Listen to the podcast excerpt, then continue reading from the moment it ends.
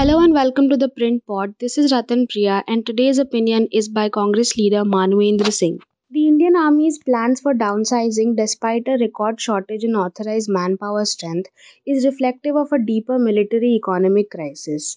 The enforced vacancies of over 1 lakh will only increase with more such cuts in a unilateral downsizing exercise. It is also being done without taking into account the current and projected deployment state of the Army. The exercise is being marketed as right sizing in a clever play of words, but it doesn't take away from the fact that its thrust is on severe budgetary constraints for the foreseeable future. Introduction of the Agnipath scheme was the first direct acknowledgement of the country's dire economic situation, particularly as far as defense is concerned. Against an annual average retirement rate of about 60,000, only 40,000 fresh recruits are to be inducted, and that too on a four year contract. But the Agnipath recruits could bring the right sizing exercise to naught, given its ambitious plans to cut the tail of every arm and service over a five year period for a leaner army. Serving soldiers in most professional militaries around the world will have an opinion on manpower surpluses as well as the optimization of resources. That is a given fact. But what is not easily grasped is the methodology of downsizing as well as the prioritization of steps to be taken. So, a tank man thinks India needs more armor, just as fighter pilot believes the country needs more combat aircrafts, but an infantry soldier on the line of control or its eastern counterpart will believe more foot soldiers are required to secure the difficult border terrain strung around the country. What is not disputable, though, is that any exercise at downsizing an armed force has to begin with a comprehensive analysis of India's threat perception covering the entire gamut of the national security environment.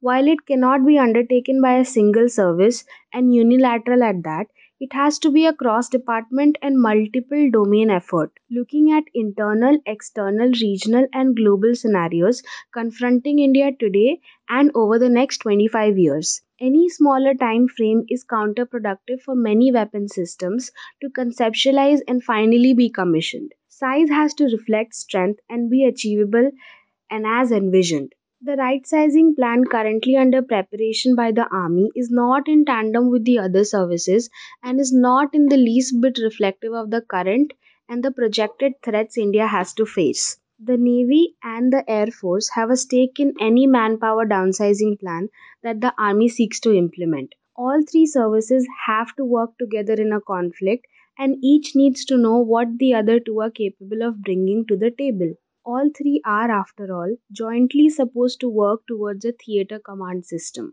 Any service working in isolation is an exercise in futility, for the future beckons joint manship from booths to ops room. The three services must therefore be at the core of a threat perception study, for they have to bell the cat and pull the chestnuts out of the fire as they have done repeatedly over the decades. It is only from such a study that a comprehensive manpower plan can emerge for the armed forces, not an enforced decision without debate or discussion.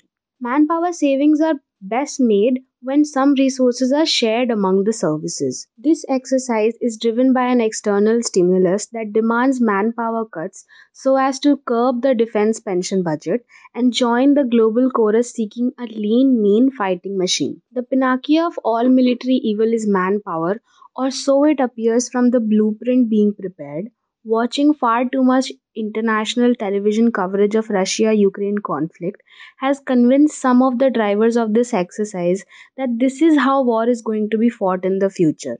So, technology over manpower is their analysis. But India is different socially, geographically, and in combat ethos. Relegating manpower for technology is dangerous considering India's neighborhood. There is a need to ensure human vigil, not simply machine monitoring of borders. The multitasking soldier or a cross skilled one for this exercise is great when seen on a screen, but it's not possible when he has a four year contract.